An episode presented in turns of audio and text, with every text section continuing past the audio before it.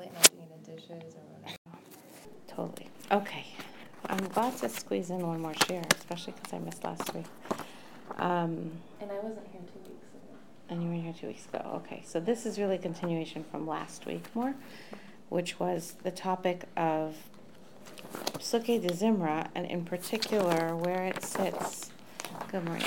So we were looking, I have, um, it was a four row handout like this. Hi, good morning. But I don't copy's kind of see, I don't see more copies of this one. Okay, right now I don't see more copies of this one. So this was the four row, notebook. there's, there's usually paper up there, yeah. Oh. Um, So happy to get partners. Okay, anyway, yeah.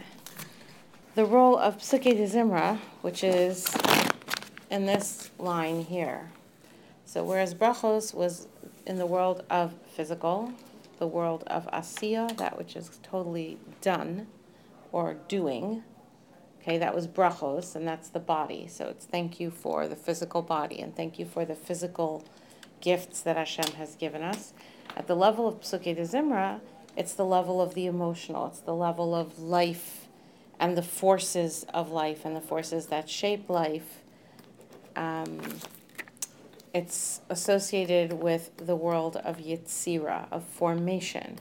So, all those forces that push and pull and shape and um, even throw us around the earthquakes, the tidal waves, the, the climate, the mazalos, right? Everything where there's this sort of outer forces and recognizing in Psuke de Zimra that those forces are actually Hashem's tools, that He is in fact the force and energy behind them. That's the avoda within Psuke Zimra is to notice and to look at that and to look behind it.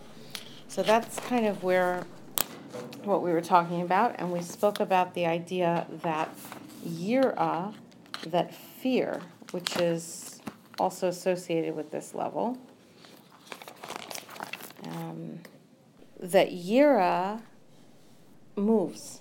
So there is nothing to be afraid of if you are aware that Hashem is the force behind everything else. And we brought as an example um, the the pre-war pep talk that the Kohen Mashuach Milchama gives to a Jewish army, which is brought in Devarim, where he says, "Don't be afraid, because Hashem is going with you into war." And then he goes on to say, and if somebody um, is engaged and not married, go back. And if you built a house and you haven't dedicated it, go back. And if you have a new vineyard and you haven't eaten from it, go back. And if someone is afraid, then go back. So how could someone be afraid? You just said, don't be afraid. Hashem is with you. So, you know, obviously, just because someone tells you not to be afraid doesn't make you not afraid. But once you understand deeper, what no, when the people are reminded Hashem is really the only one. There's no force to that army over there that's other than Hashem, who's the one who's with you as well. Then you're not afraid of fighting in the war. I mean, you're you're afraid of only Hashem. And when you're afraid of Hashem, you're freed from the other fears.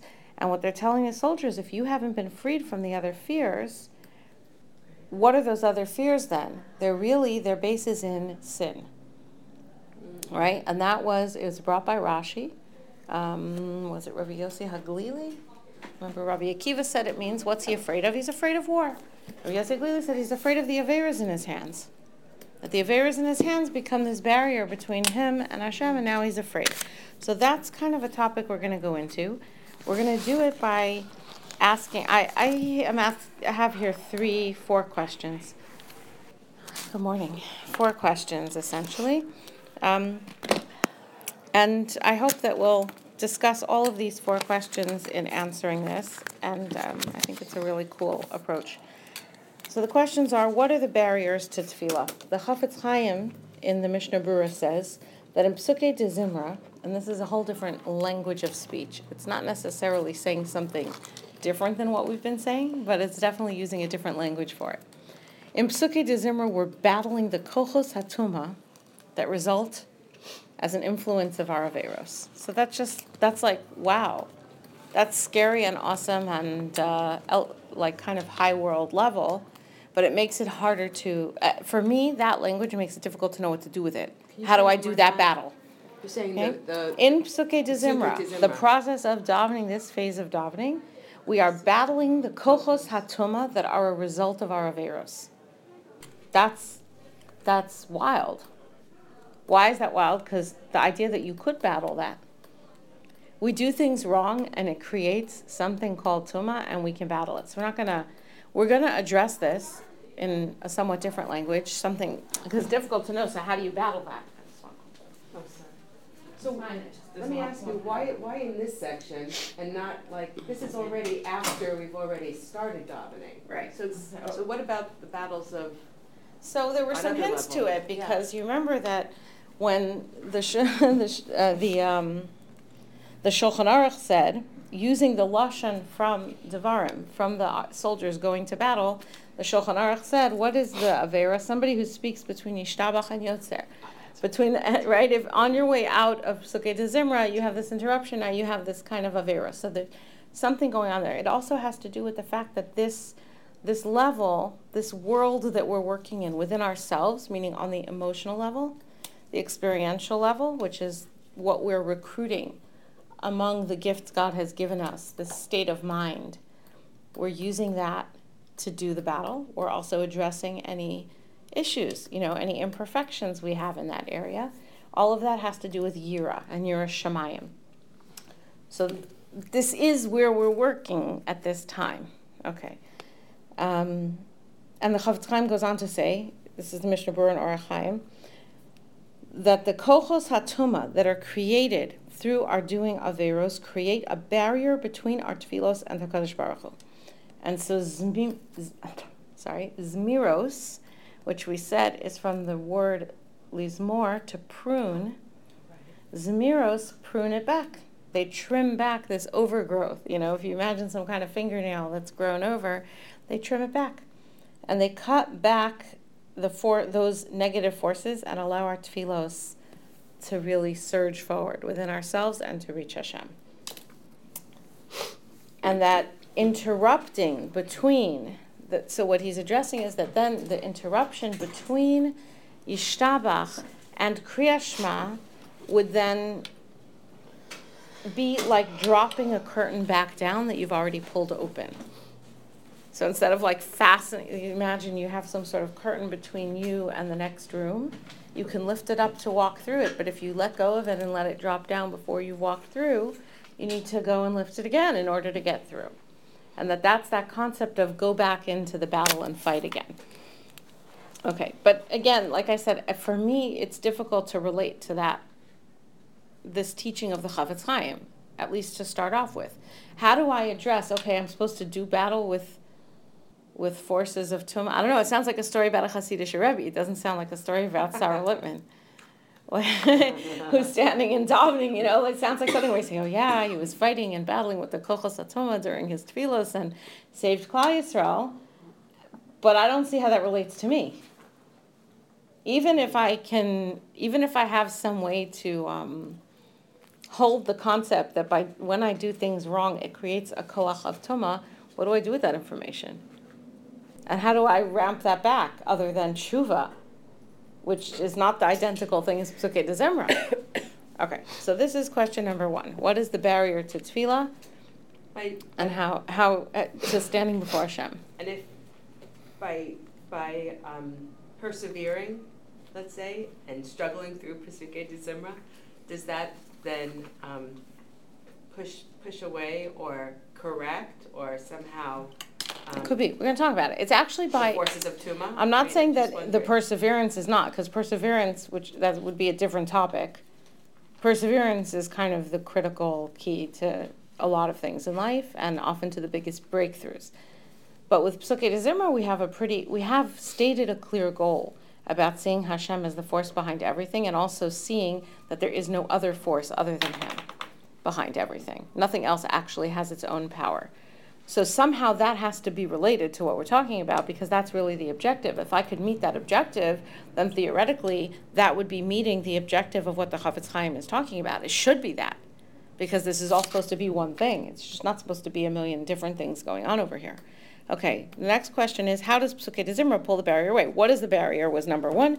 And number two, how does it pull the barrier away? By saying Psuke de Zimra.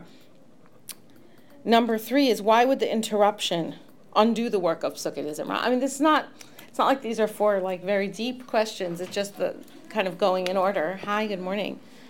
Okay.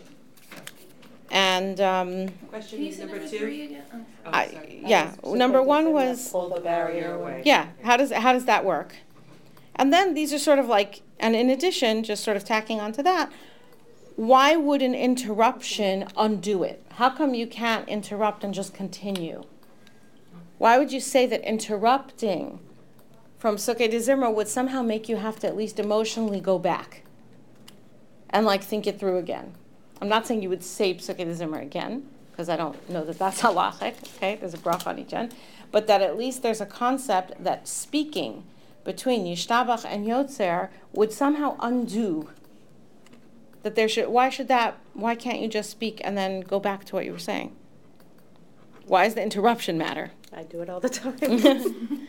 Okay, so again, this is, when it comes to halacha lemaisa, especially for women's davening, oh, goodness. it's something we have to ask. Why? Because let's say, as a woman, it could be that my chiyuv, let's, I, I could just say, okay, fine, I won't say psukei zimra. I'll just start a shema. So, Or bracha.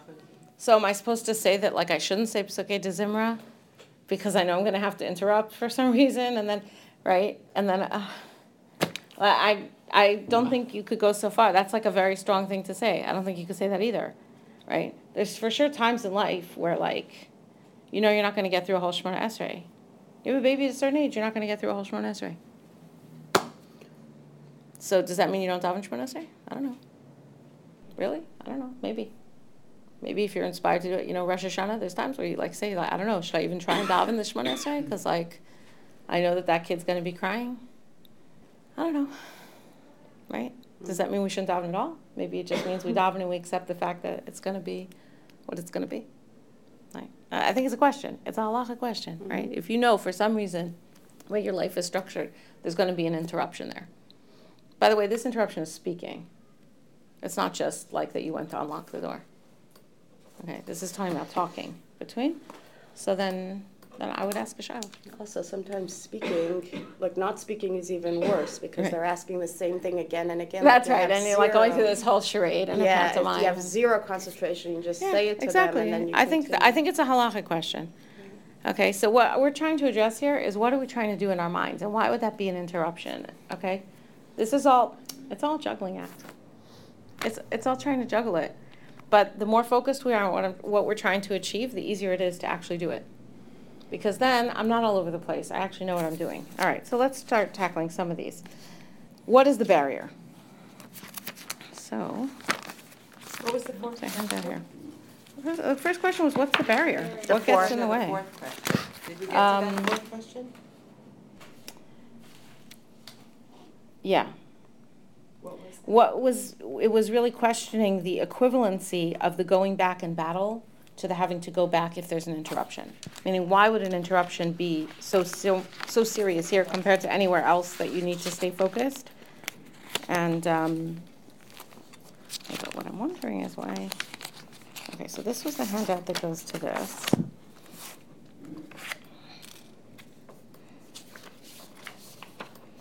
All right. So some of these you've seen before. All right. Is a different, oh, is that that handout? I guess so. And did you say why Dafka and Psuke de Zimra? Was that a question? Why, Interrupting in Psuke de yeah, Zimra? why, That why is it exactly here that there's Right. such a problem? And it's not even in the middle of Psuke de Zimra it's talking about, it's between the end of Psuke de Zimra and the beginning of the brachos for Shema. Mm-hmm. It's right after Yishtabach. Okay. So we started with, so what is this barrier? Like, there's something of our Averos and it gets between us and God, and how do we, how do we try and pull it away? And I think that the beginning of answering that question is to understand, take a step back and say, okay, let me look at the world.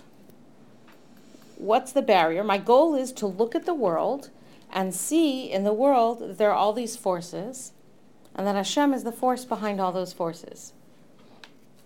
So how am I how am I getting closer to Hashem in Pesukei Zimra? By looking at the world. What's standing between me and Hashem in Pesukei Zimra? The world. It's both. What's coming between me and seeing Hashem as the sole force in my life, acting, is the world itself.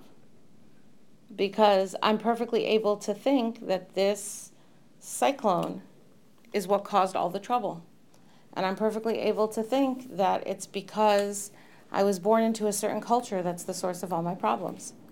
And it's possible for me to think that because there's a lot of wealth in the society that I live in, or there's a lot of famine in the society that I live in, God forbid, that that's the source of my problems.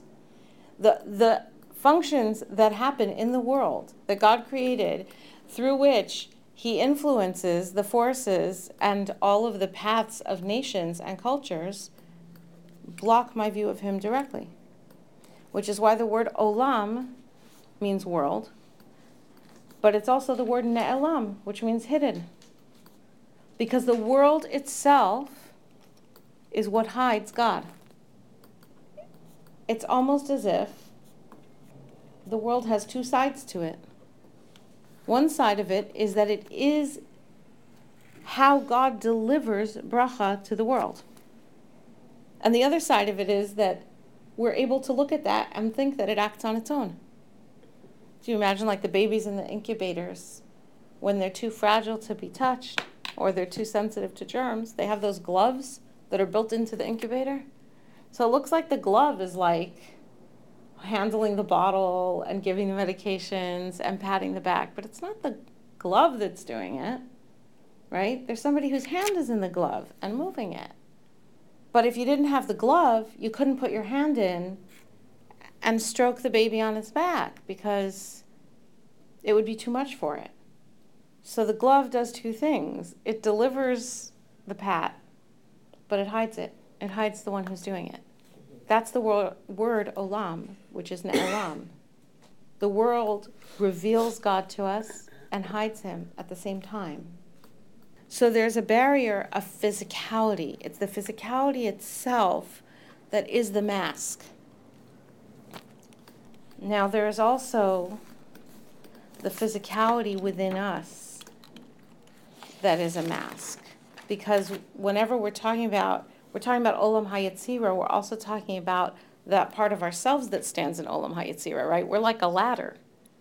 And we have all these levels to ourselves that reach into different parts of the spiritual world as well. We have a physical body in the physical world, and we have an emotional body, an emotional state that's in an emotional world and in a world of forces. And for that, I want to share with you what to me has been like a really incredible and useful thing to know and eye opening. And this is based on two different passages in Tzidkas HaTzadik, which is some of the writings of Rav Tzadok HaKohen of Lublin. And what he says is this some of the ideas will be familiar, but I think that the way that it's put together is maybe a little novel. Every time someone does an Avera, remember we, the Chafetz Chaim said, oh, we're pulling back, right? The Kochos HaTuma created by our Averas whenever someone does an Avera, this creates a malach ra, whatever that means, a bad malach. Okay, a malach, what's a malach? So Rabbi Tatz will define a malach as um, an emissary of divine force. When Hashem creates something to happen in the world, so one of the early stages of that is a malach, it's a sending out of force. That's what a malach is. When a person does an Avera, it creates a Malach Ra. Which, if you think about it, you've heard this idea, right? Create a Malach Ra, you create a Malach Tov. People will tell their kids the Malachim are dancing because you did something good. Okay. you say kaparos, there's this idea of, right, if there's one white Malach and there's a thousand, uh, out of a thousand, right, bad ones, that that should also be for a kapara. Tells you something about the power of people. If our actions could also create malachim. That's a different topic but it's an interesting one, right? This is why what we do all week for six days is called malacha, mm-hmm. right? Okay. So when a person does an avera, this creates a malachara, as Chazal have taught us. And then he says, this malach ra. So what do you th- what do you think you would want to have happen to this malach ra? I don't know. You'd want to exterminate it or something, right? Like this is terrible. Disappear. You know what he says? Zehu latova livnei adam. This is good for people. This is a very good thing. Shehamalach, because a malach, hu chiyus ruchani, is a spiritual life force. A malach is something that exists in the spiritual world, which means v'hu makir ba'amisas Hashem yisbarach. A malach has clear recognition of Hashem because it's purely spiritual. Okay, we don't. Why? Because the one of the things that physicality creates is hiddenness. So, on the one hand, the world reveals God, and on the other hand, it hides it. On the one hand, our physicality reveals God's action into the world when we do the right thing. And on the other hand, when we do the wrong things, we're not revealing godliness into the world, we're hiding it. Okay, the physicality has the same impact when, fil- when the spirituality is filtered through us and our physicality. But this malach is a purely spiritual force. It recognizes the truth of godliness, and it desires that it be, that it create good. You've created a spiritual force that's negative, that we think of as bad. This is Ra. But what does the spiritual force think? Well, it's a malach. A malach's job is to serve Hashem. So the malach wants there to be good, not bad. Valyadeze nisorer ha'adam l'tshuva. So the malach gets to work and says, "Was I created into the world to be something that hides God's presence in the world? What what am I here for? I'm here to reveal godliness in the world." So therefore, the malach gets to work and says, "I have to arouse my human to tshuva." Hang on, because that just sounds a little simplistic. To, there's like a deeper aspect to this. Shehirhure tshuva hukshenizkar hachet va'avera she'amda. When a person remembers the sin they did, when you remember how you messed up, shoveling the kids out the door in the morning, or not being welcoming to the guest, or whatever it is you remember you did, and you think that was really wrong, I kind of blew that. I should try and fix that. That comes from remembering the sin, which means that the sin itself now becomes the force for the tshuva. When you remember something you've done wrong, and in thinking about it, you regret it, and you even turn it into tshuva, then the sin itself has become the catalyst for something good. Isn't the sin always the catalyst for tshuva? Yeah. But but what he- where he's gone with it is he's taken another step. He's saying whenever a person does something wrong, it creates something called a malach ra. But the malach ra is a spiritual force whose goal is to serve Hashem and to bring recognition of God. And so it gets to work on you to arouse you to it. I want to read you a passage from another piece from Tzidkas HaTzadik. So even though the initial On the same re- topic. the initial result is seemingly negative, it's ultimately positive. it always will turn back around, right, and work toward the good. This is not so different from the idea. Rav Hirsch talks about um, in Pirkei Avos on Hakol Tzafoi v'Harishus Nesuna. He says God will not allow His will to be thwarted.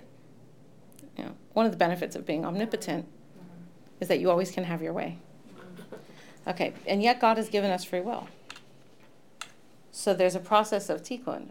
Is that when people go the wrong way, they have to get back, and that can be a very long, hard, and dark path. But it will lead back because it's to God's will, because Because God will not allow His will to be Uh-huh. thwarted. It seems dangerous to to say something like that, though. That you could have um, people who feel that oh, it's okay if I do. Right, because it'll all come out in the end. Uh, so, but there's uh, there's side effects. Yeah. Hang on, we're getting to the side effects. right. Okay. Okay.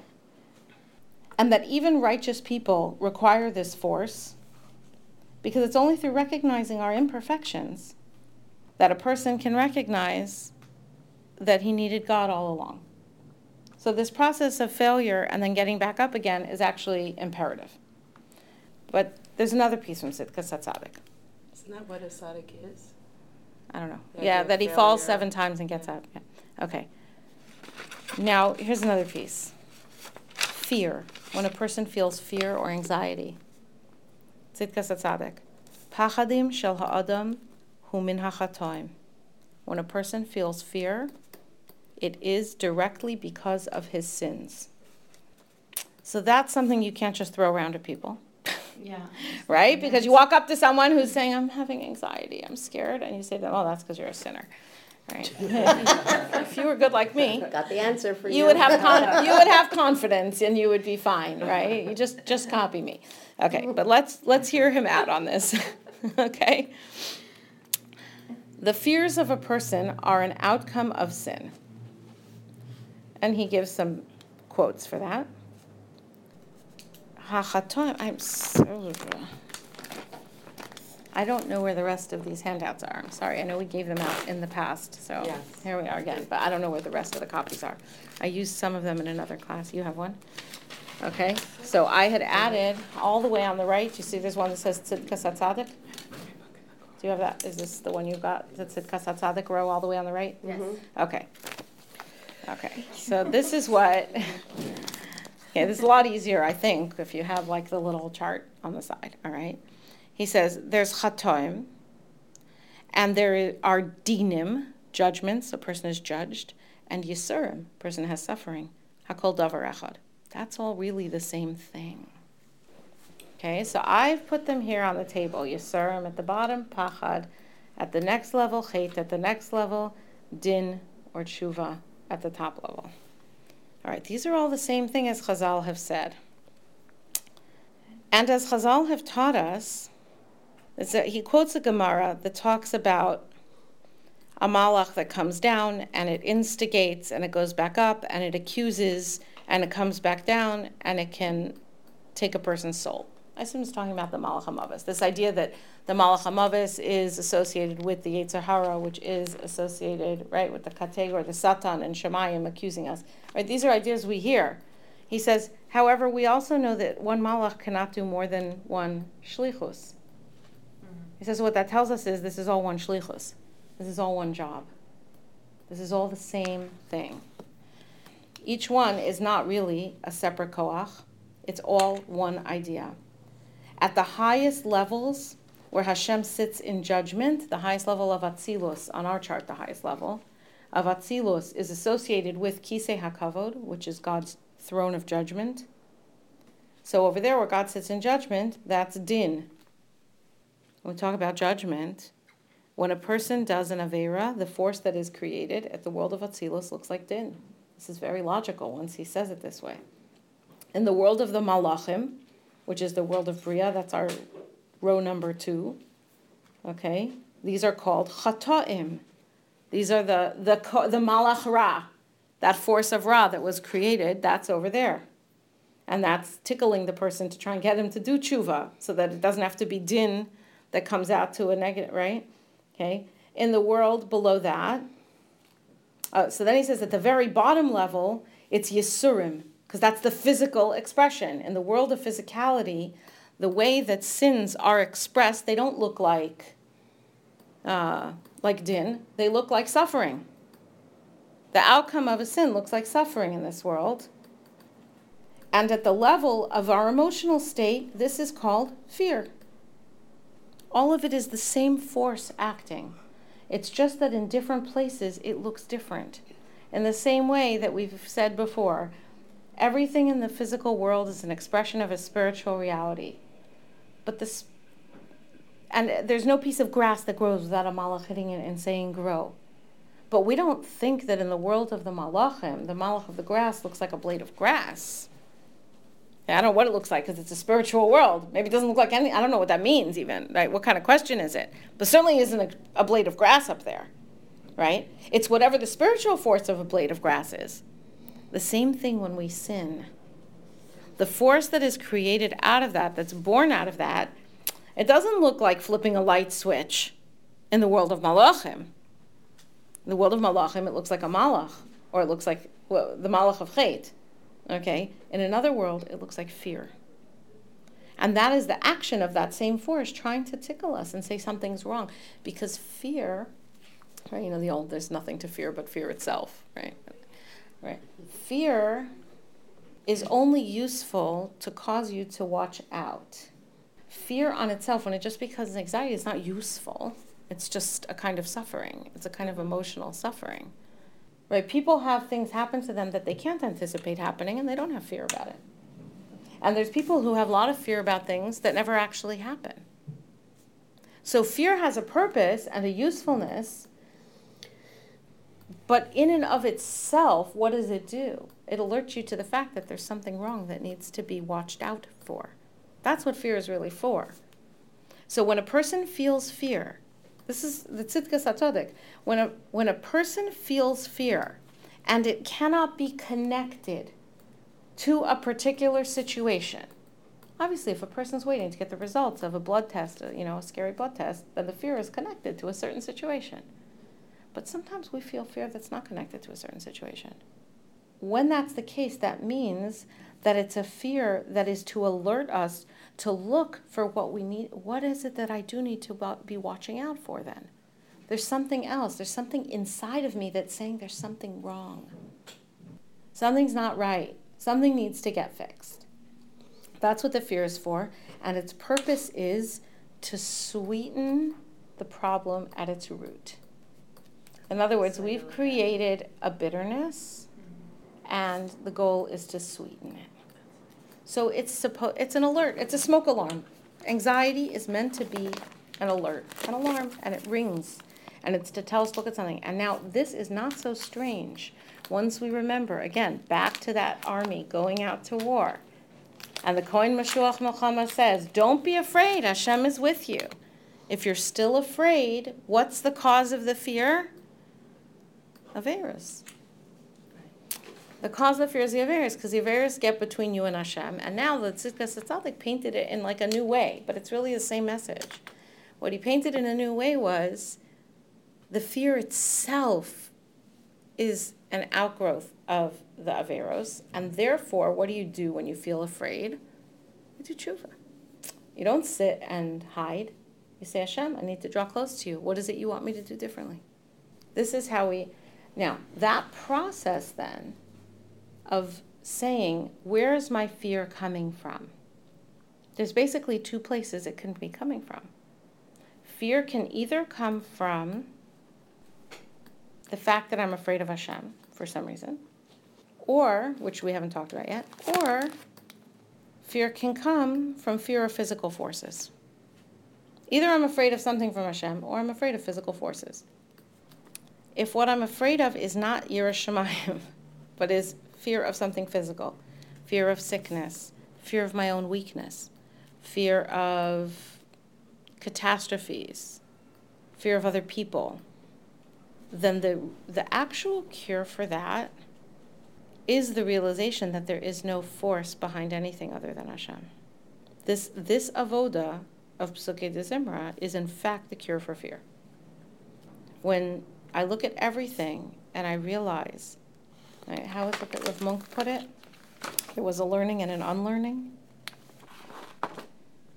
Right? We have to learn that Hashem is the sole source of power in creation and at the same time unlearning that there's anything else that has any power over us.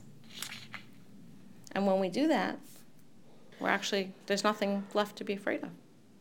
Okay, so now let's look at this Rambam.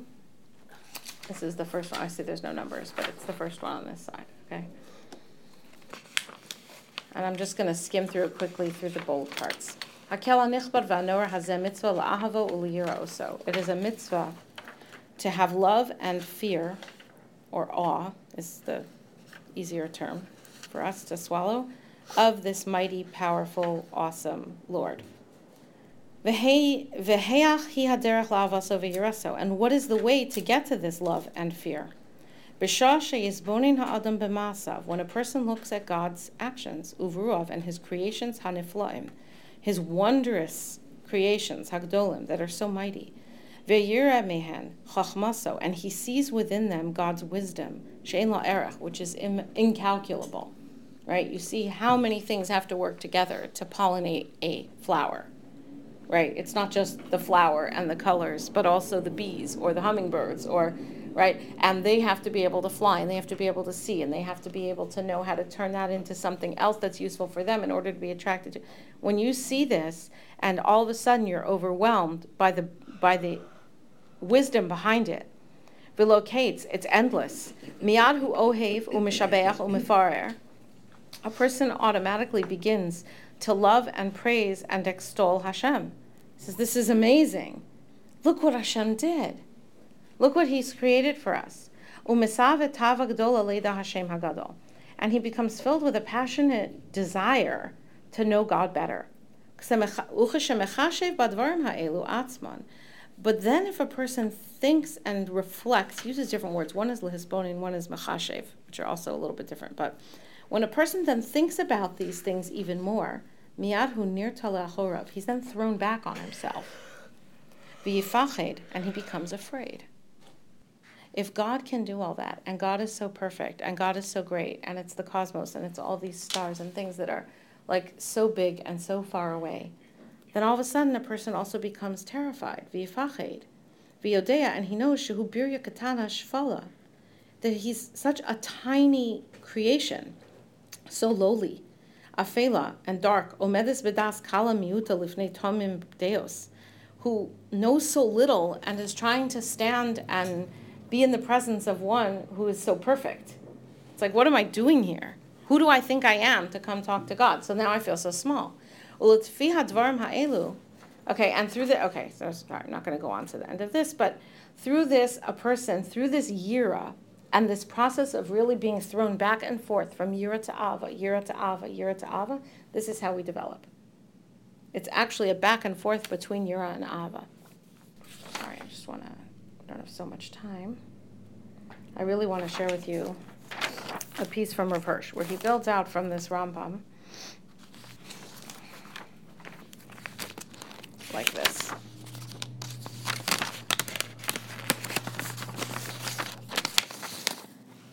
All right. This is the second passage, which is from Shmos. And it's not just from Shmos. Okay, I gave you a little extra pasuk in advance just because the context is so valuable. This is what this is Matan Torah. Okay, this is where we were standing yesterday. We're standing at Har Sinai the mountain is smoking and there's lightning bolts and everything's covered with cloud. And Hashem says, Anochi Hashem Elokecha Mitzrayim mibeis avod. Right, the voice of God is now shattering through the world.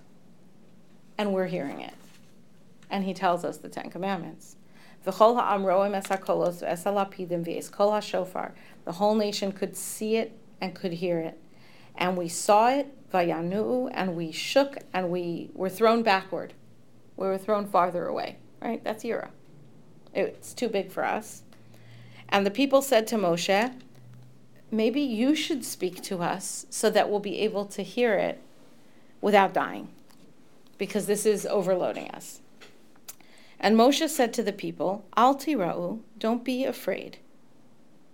There's the Yira. Don't be afraid of dying. Don't be afraid of being thrown back. It's in order to elevate you that Hashem has come. Uba vortiya Yeraso alpenechem levilti sachato. And in order that the awe of Him should be on your faces, in order that you will not sin. Okay, now that's interesting because he says, don't be afraid in order that the fear should be on your face. How do you get fear on your face if you're not afraid? Right? This is not so different from the Kohen Meshuach Melchama, who says, don't be afraid, and if you're afraid, you have to go to tshuva. Okay, over here. Don't be afraid. In order that you should be afraid and not sin. Go together. Okay. So what does it mean? And Rashi says, what Hashem comes to elevate you, olam, to raise you up in the world. That's a covet. Okay, a nace is a banner, means to, to raise you up. I'm going to jump ahead. I have to run ahead to the to the Rav Hirsch because we don't have time to do all of it. Sorry. One of the things that we see is that there are multiple levels of purpose. there's ba'avur and liba'avur. Ba'avur means for a certain purpose. In this pasuk, there are two purposes, which doesn't seem possible. You can have two purposes for something. You have to have one purpose for something. If you have two purposes, you don't know what you're doing. It's like two birds with one stone. Okay, that's good. Saying you I like could, that. I mean. Could you have two purposes with one action, like two results that would Yeah, come like out the of one idea of action? like, oh, it gets two things done. I, I don't know, I took carpool and I did a chesed while I picked up my kids. I don't Okay, know. I like that. Right, you gave someone a ride who also needed to come to school. Yeah, I don't know. Okay, I like that. So you could, in fact, have two purposes in one action. Okay. I still have trouble on the two purposes, but maybe that could be. Sorry, now we're. No, no, no, it could be. I want to think about that. I like that. I didn't see. I didn't see anybody take that approach, but that doesn't mean it isn't possible. Okay. So Rav Hirsch and some of the other Meforshim take a different approach, which is that what we're making here is a distinction between liba'avur and ba'avur. So liba'avur is towards a purpose, and ba'avur is the purpose. So towards the purpose would be the elevation in this case, and the purpose would be that there will be awe of Hashem on your face in order that you will not sin. Um,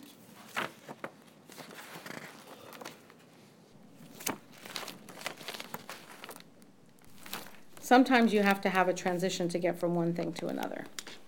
So it doesn't one assist the other? Exactly. So that's why one is libavor and one is bavor. Okay. So here's Rav Hirsch on Yira. I'm going to read two, two paragraphs from Chorev, which is, I don't even know how to describe it. It's like a collection of essays that pull together all of Judaism into one unified way of looking at the world. The fear of God consists of laying to heart everything the Torah has taught you about the greatness of God, such as his omnipotence, his grandness, his omnipresence, his endless activity, his majesty, his giving of the law, his omniscience, his scrutiny, his justice and judgment, his retribution. Okay. Um, does that sound familiar? That's the Rambam, right? Look at the world and see how great Hashem is, and that will also throw you back and make you afraid when you realize how small you are. It's something else, though, also. It's what we said is the avoda of Psuke de Zimra. Looking and seeing that all of this really, it's Hashem behind it. He's the one who's all powerful. None of these other things that I think influence me are the direct influencers on me. They're just God's tools to work on me. Impressing all this so vividly on your mind that the thought of His greatness never deserts you. Okay, that takes time. Like, how, how many of us could say that at every moment where we have awareness of God's greatness, hopefully we increase the number of moments we have that awareness? That everywhere and always and in everything you behold, eh, that in everything you behold the Almighty, great, creative, om- omnipresent, all ruling God. Remember, we said when everything in the world, when you attribute to everything in the world God's presence, then everything in the world speaks to you of God's presence. When when everything that happens in your life you attribute to being Hashem acting on you, then everything that happens in your life becomes Hashem speaking to you. They're both true. It's olam and ne'elam. It's revealing it to you, but it's also hiding it, so you got to reveal it. It's revealing to you, but you have to also reveal it, because otherwise it will be hidden. Yiras Hashem means, strictly speaking, you know, yira means fear, right? But it also sounds, I mean, what's the root of the word yira? Seeing, lirot, to see. So Yiras Hashem means to see God everywhere and feel your own littleness in his greatness. This is what Moshe Rabbeinu is telling the people. He's telling them that God has come to elevate you. When my littleness is because of Hashem's greatness, am I elevated or am I made smaller? I'm sorry, that one more time. When, you're When I feel that I'm little because of an awareness that Hashem is so great, You're up, yeah, you're am I brought up or down? I'm brought up. Right. I'm at Tselem Elohim. However small I am, I'm, uh, which is extremely small. And it's scary to realize how small I am. But that smallness is a function of Hashem's greatness. So whatever I'm connected to, right? I mean, it's it's scary because then how am I behaving so small? Why am I behaving so small if inside of me there's a little tendril of something so great? That's terrifying. That's really, really scary. That's yiras chet. That's a different kind of fear. It, it's a much scarier fear. It's scary also because I'm responsible for it. Okay? Yiras Hashem means strictly to see God everywhere and feel your own littleness in His greatness. I have never heard a definition for Yiras Shamayim, maybe at all. I was going to say as good as this one. I'm not sure I've ever heard a definition for Yiras Shamayim. This is an unbelievable definition. If you have a vivid conception of but one aspect of God's greatness, so make something clear in your mind. In Psuke de Zimra, there are dozens of them, maybe more than dozens. Pick one and build it up in your mind until you are awed by it and you carry it with you always and everywhere that you cannot sin. If you can find and visualize in your mind something that you can refer back to that puts you in awe, and each of us will have something different than speaks to us. One might have to do with size, right? The size of if you've ever been to any huge mountains. And some of us, it'll be the size and scale of power, so something terrifying, right? Like we said, earthquakes or windstorms or whatever it is, hurricanes. For some of us, it's going to be the intricacies of the wisdom, how complex an eyeball is, or a bumblebee, or, right? For some of us, it's going to be the relationships between people, or the wars, or the, the crazy ways that people behave. I mean, there's all kind, whatever it is for us the stars, the moon, it's all there in de Zimra. It's all in these Prakam of Tehillim. And to stop at one of them, whichever one we feel, and whether it's because we're out in the world or because we're in the middle of our davening, and allow ourselves to be filled up with something that makes us feel scared, even by how small we are in the context of how big Hashem is out there and in here. then it's something we can always turn to to look at in our minds. That's Yira. And that will prevent us levilti sechato in order not to sin. I'm going to skip. He, he has a couple pages of different levels of Yiras Shamayim. It's worth studying how to get from one to the next to the next. But I'm going to jump to the summary, to the conclusion in Horeb. Okay. Early in life, therefore, sons and daughters of Israel, Open your minds to the greatness of your God. Advance with your fathers to Sinai. And just as they beheld there God's greatness, majesty, and omnipotence, beheld how he and he alone is in everything, in the greatest as in the smallest, and the whole universe is enclosed in his greatness, so do you everywhere stand at Sinai. He's saying we can all stand back at Sinai again. That's why I was hoping to do this last week, you know, before she was okay. Mm-hmm. Isruchad. We can stand anywhere at Sinai if we can try and get our tiny piece of Matan Torah, of what was that overwhelming sensory stimulation of Matan Torah. Let God everywhere reveal himself to you in everything great and small. Seek him everywhere. Everything which has been, which is, which will be, above all, everything which has happened and will happen to you. Refer everywhere and always to God, and think of it as being only from God. So will every creature, even the smallest, every change, even the slightest, every fleeting moment recall God to you. The omnipotent holy God will be everywhere present to you in his all embracing greatness, so that you may be servants to him and not sin. Show that you are the descendants of those who beheld the greatness of God in Egypt, at the Red Sea, and at Sinai. This is a description of Psuke Zimra. This Yiras Shamayim, how you get to Yiras Shamayim and what it feels like, is a description of Psuke Zimra. That's an awesome thing. Okay, that's also scary because we're talking about Yira, and it is scary. All I can do is tell you that maybe next year we could talk about Ava when we get to Kriyashma, because Yira does lead you there. But at first, you have to go through Yira. Because at the stage of Psuke Zimra, where we haven't gotten to the stage of Kriyashma, then what we've gotten to is seeing that all this is really from Hashem. And it's a kind of, sometimes we resist it inside because we're afraid to say that. I, I have had conversations with people where they say, I. I cannot accept that the Holocaust was created by God. I mean, these are words, this, this is not because, okay? Why? Because they want to think only of God as being I don't know, fuzzy, I guess. I'm not sure. Okay? But this is something that we all struggle with, just maybe on different levels. But that's a big mistake. Because what it does is sets us up for fear. Now all of a sudden, so there's other forces? Which is scarier? it's really, it's scarier to think that people could have power over you than it is to think that God has power over you.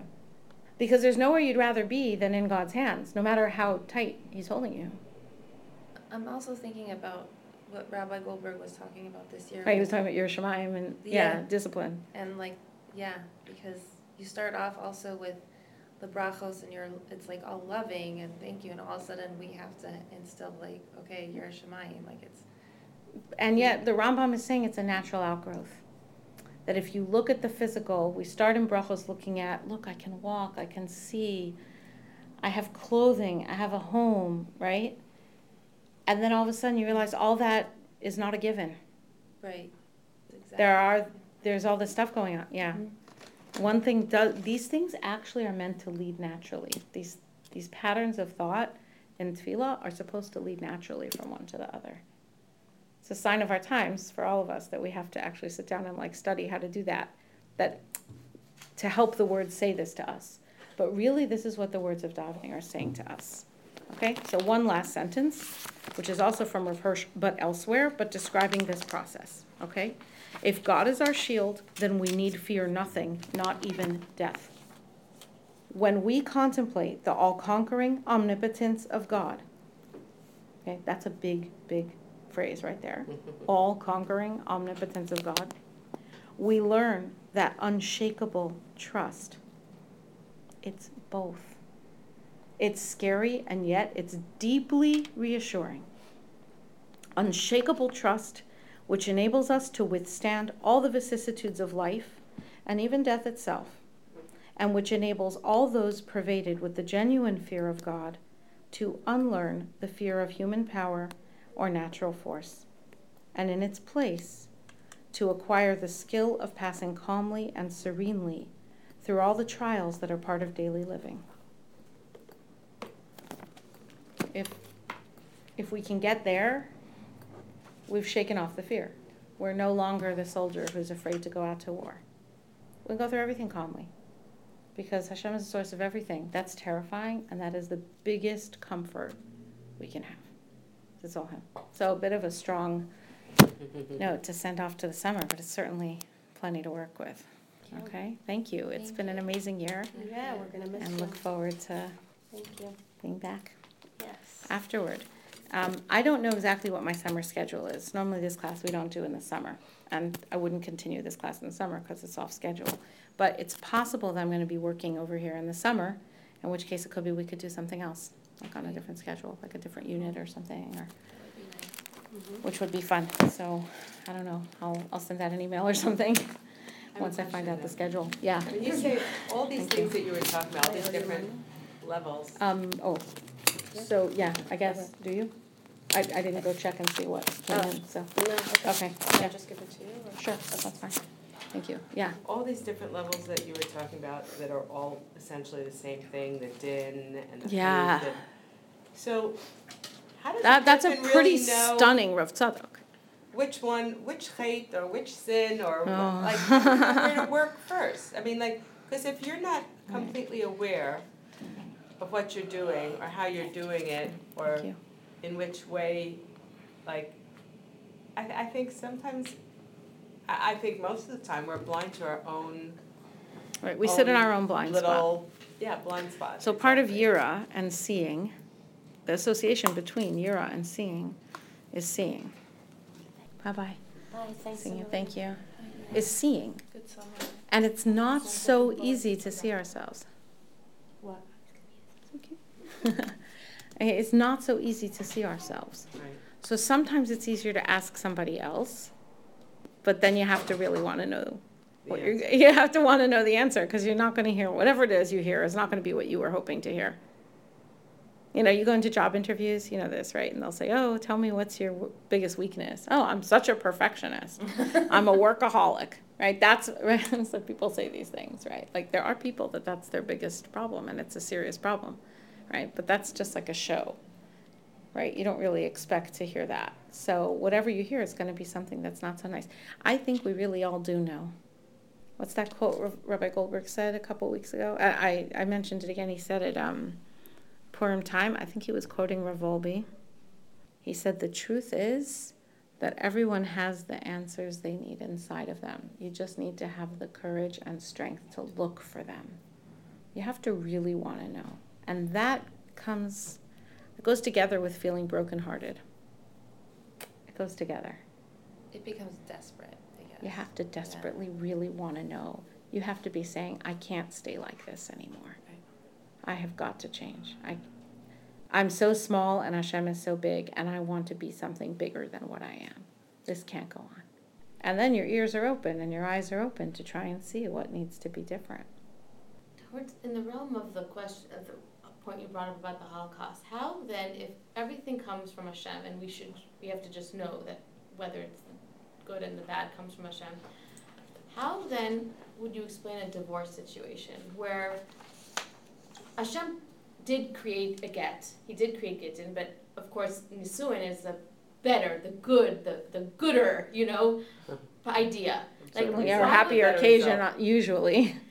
But so if he created both, but yes, yet Nisuin is the ultimate, how how do how do you explain that? That Hashem wants us to get there. It's all coming from him. So don't be scared because it, it, that's coming from him too. And yes, that's what we think, but Yeah. So that really, it's the avodah of Shema. It's it's very difficult to have to end the year here oh, because we're putting a lot of Yeah. a lot So of even much. more pause. Like, a- and you're right. I mean, the answer is you can't stay just there.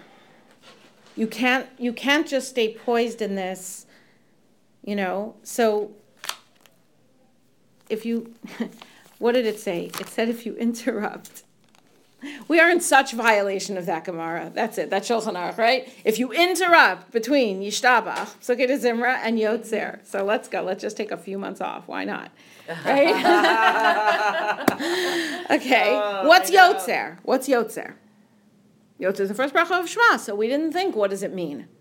It means something, right? I had to cut short a little bit Oh, today. have- So, like, wanna it means something. It doesn't mean nothing. It means something. What are you interrupting between? So you're interrupting between Yishtabach, praising Hashem, that everything, heavens, earth, positive, negative, war, right? The the mit, being in Mitzrayim, getting out of Mitzrayim, being chased into the sea, being freed out of the sea, watching all those Mitzrayim die in the ocean, but on the other hand, we get the money.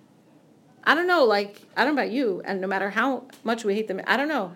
Do, were, were the Holocaust survivors like standing around on the at the gates of Auschwitz hoping to also get like the stuff? Like, you know, like that's the Nazis who pulled the gold teeth out of the out of the bodies, right? That's not that's not the Jews who were mm-hmm. pulling the gold teeth out of like Nazi guards, right? That's not like what is this? Right? And then we turn the page and we say, Baruch atah Hashem, Elokeinu melech haolam, Yotzer Or, who creates light, Uvarei choshech, and creates dark. Oseh Shalom, he makes peace, Uvarei Asakol, and creates everything. This is actually based on a pasuk, not a surprise. Most of davening is, and it is a paraphrase. They didn't quote the pasuk directly, because what the pasuk really says is Yotzer Or Uvarei Choshech, Oseh Shalom, Uvarei Es Hara. Which makes sense because it's the con- would be the contrast. I was waiting like was Yeah. thinking, that's not a contrast. That's right. Or and This is a euphemism because it's a bracha. But you're meant, they assume you know the pasuk, Where's the pasuk from? Yeshaya. Uh-huh. Uh, I don't know the uh, pasuk. so we that's open for sure. okay? Just Yeah. Google the words, you'll find it. It's like a marvelous day and age we live in, right? Right, Okay, just put in Yotzer Or Uvorei Choshech into the app. I sent you the link to the app into your Tanakh, you know, uh, concordance in your iPhone, and it'll pop up, but it doesn't say Vorei Sakol, it says Vorei Sarah. Ah. Okay, God created Tov and he created, whoops, Ra. That's my lovely note. And God saw everything that he created and it was Tov Me'od. So we spoke about this with regard to Hanosein Li'ayiv Koach. The Vilna, the Siddur HaGra on Hanosein Li'ayiv Koach quotes over there. So what's Tov? Tov is associated with Or, with light. What's Ra? Ra is associated with Choshech. This is Yotzer Or Uvore Choshech, light and dark. Okay. This is Tov and Ra. So what's Tov? Tov the Ramban says in Bereshis, but like Vayar Elokim Es Haor Kitov. That's the first case of good is seeing light. Okay, so the Ramban says over there, he has a whole bunch of definitions in that Ramban. Definition of um, Amira, what is speech? Vayomer is creation, right? It's a whole a whole series, one after another, within a few sentences. Bye. Have a good summer. Um, tov, uh, Yira, Hashem seeing it, Vayar Elokim is it's it's not the kiyum. I don't have the Ramban in front of me. I just saw it yesterday. Again, I don't remember. I have to look it up. Okay, he has a whole a whole series of them, and tov is when something that God created is in the state which He wishes it to continue permanently. Mm-hmm. When something has reached the state of tov, the state of light, that is the state which God wishes it to always now continue. But Hashem saw the light and it was good. Vayavdel Elokim. He separated, right? Right away. Chazal teach us, he put away some of that light for the tzaddikim in the future because it's not suitable for the Rishaim. So already then, before man is created, which is one of the deeper mysteries, because it's this is nothing to do with our fault. I mean, yes, it is because it's because of the Rishaim, but whatever. This is something much more deeply embedded than that. Is that the finite world, which is imperfect, is always changing. One of the qualities of infinity is never changing, because it's always everything. One of the qualities of being finite and physical and limited is change. Okay, so we have shana, which is lashon of shinui, lishanot, to change, chodesh, lechadesh, to be renewed. There's change all the time. When it gets to tov, now it's perfect. Now it's the way it's meant to always be. And that's or, or and tov. Those go together. Which means that during the physical world, um, we haven't gotten back around to Vayar Elokim Haor Kitov and that light being fully revealed which is a process of choshech, which means ra, which is constant changing. There are greater and smaller flashes of light. I suppose the Hasidic teachings would talk about them in terms of sparks. That is, that's mm-hmm. definitely way outside my sphere of. I was going to say knowledge is not the word. The- learning. The tov is not always apparent. Exactly. just what we Tov and know, ra. But it, It's not apparent. Ra is a root to tov. Mm-hmm. right, Ra is a root to greater tov. And the, the combination of din and rachamim is the creation of the world. Um, it says Hashem created the world with din, right? And then he saw people can't live that way, so he blended rachamim into it. But really, the din itself is only a secondary expression of chesed. Chesed is the primary. From the chesed came the din. Why? Because it's a tzimtzum. Uh, there's just the fact that there is a finite world is already a pulling back and a holding back. So the world is created only because of din. That's why Hashem, in the beginning, He's going to create the world with din. And then you have to temper that with rachamim. But before all of that is chesed. It's a process. It's a very difficult process. There is a higher level view, and that comes back to the classes we talked about, Shira, which is the end of Psuke de Zimra, gets to this Shira, right? The Shira is not just about the fact that we were able to cross the Yam Suf. The Shira is introduced, right? Vayar Yisrael es Mitzrayim Meisal Svas Hayam. Vayar Yisrael es Hayat Hagdola Asher Asa Hashem b'Mitzrayim. When we saw that we that the Mitzrim died at the Red Sea, and we saw how they died, each one exactly in accordance with their actions, no more, no less. A Mitzri who wasn't so bad had not such a bad death. A Mitzri who was really bad had a bad one. Because it's not the dying that's the problem. That's the big catastrophe. Human beings die. That's not the catastrophe. It's the suffering. Okay, so each one got exactly. Seeing that, Vayar Yisrael Sayat Hagdola Asher Asa Hashem b'Mitzrayim. We're not in Egypt. But when we saw the perfection of God's din, in a harsh way too, we, we were seeing at the same time something glorious and amazing and something harsh. Hashem says to the Malachim, don't sing. Don't sing. This is not funny, all these Egyptians dying like that. This is not a time for singing, right? when we saw both of those things side by side, that we're redeemed, that God reached out, who are we? We're indistinguishable from Egyptians in Mitzrayim. Really? You, these people are better than those the Malachim said to Hashem? Why are you saving those people instead of those? They're all the same. They're all just as bad. They're all just as corrupt. They're all just a Zarah people. They don't believe in you. And then we looked around and we said, Hashem came and hunted us down. He tracked us down by our DNA and he lifted us out of there. He wanted us. We didn't know we were something special, maybe. And he chose us out from there. And look how he judged them directly. Then we understood. Then we could see the great hand which God had done in Egypt. We understood what happened to us last week and for the last year in a whole new light. And then, Vayiru Ha'ames Hashem. Then we had fear of God. That's, that's what this Psuke de Zimra is about.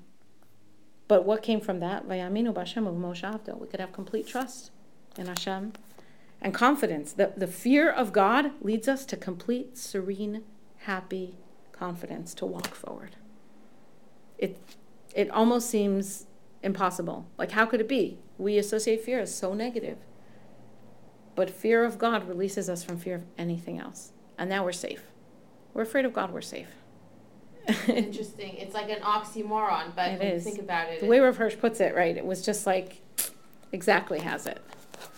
Right? That that's what gives us the confidence. Because he is so great. And that's the perfection. And that leads to Shira. Shira is the highest level of Nevuah. In other words, we could see how everything that happened, not just being set free from Egypt, but the great hand which put us into Egypt in the first place. That's how Rav Schwab explains it. That what we saw was not just how great it is that we were redeemed, but the chesed of the fact that we had suffered as slaves. That's not something that's expected. We saw we didn't see that when we were slaves. right. We suffered.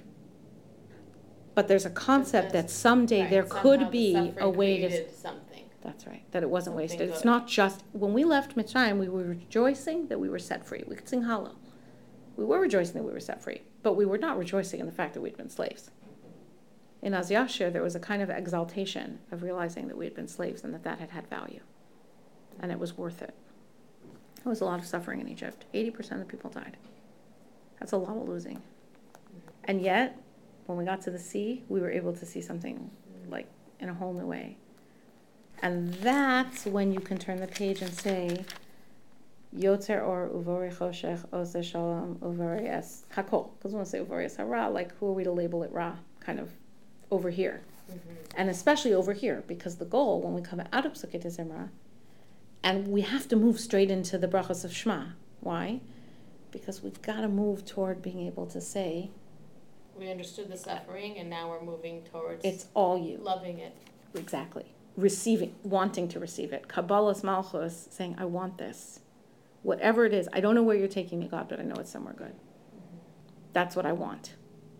Until now, we were suffered with it, and we said, look, if this is what you're doing for me, I guess it's for the good. Like, I don't want it. I'd rather you didn't. Mm-hmm. And we go forward from there and we say, I don't get it, but I can remember that I once saw how what you took me through really was the ultimate Tov. It was Tov Me'od, right? What's Tov Me'od? Zeh Malach HaMoves, Zeh Yetzer Hara, Zeh- Mm-hmm. right? It was Tov Me'od. It was even better than good. I didn't see it then. But because I can remember, that's why Ya'aminu. Emuna, Rav Hirsch's definition of emuna is when you uh, behave in such a way as to trust in that which you cannot see now, but you know it to be true. So he says emuna is never blind faith. Emuna, and he learns it out with Avraham, that um, Bahashem, that Avram trusted in God. Does mean? He, he believed in God? He had Nevuah already. It's like after Bris Bein HaBesarim. He, he believes in God. Doesn't mean he believes in God. It means he knows from his experience that God will fulfill what he says, and therefore he behaves in that uh, in accordance with that, even when it is not visible in front of him. That's emuna. So that's what comes into play here with Az Yashir, and that's what we take. Then now you have that, you can go forward. You go from yira to emuna. Now I can trust in God, mm-hmm. and I can feel perfectly comfortable in His hands, because even though right now I can't see it, I can. I know from experience that it is so. And I know it so completely that I could be secure in it. That's really what trust is. That's what trust is in English, more or less, too. Yeah, yeah, yeah, It's just the word faith that's a problem. So this is kind of that, that's the bridge that, it's difficult to talk about Psuke de Zimra without talking about Shema. And you hate to do it because it's really hard. It's, it's part of the route. It's a path, it's all a path. And, if- and from there, there's higher levels. You get to Shemoneh Esrei, it's another level. There's levels beyond Shema. But, um, Thank you so much. uh, it's hard, you can't talk about them so much before you get to Shema. so Yeah, much. thank you. Good to see you. Nice to see you.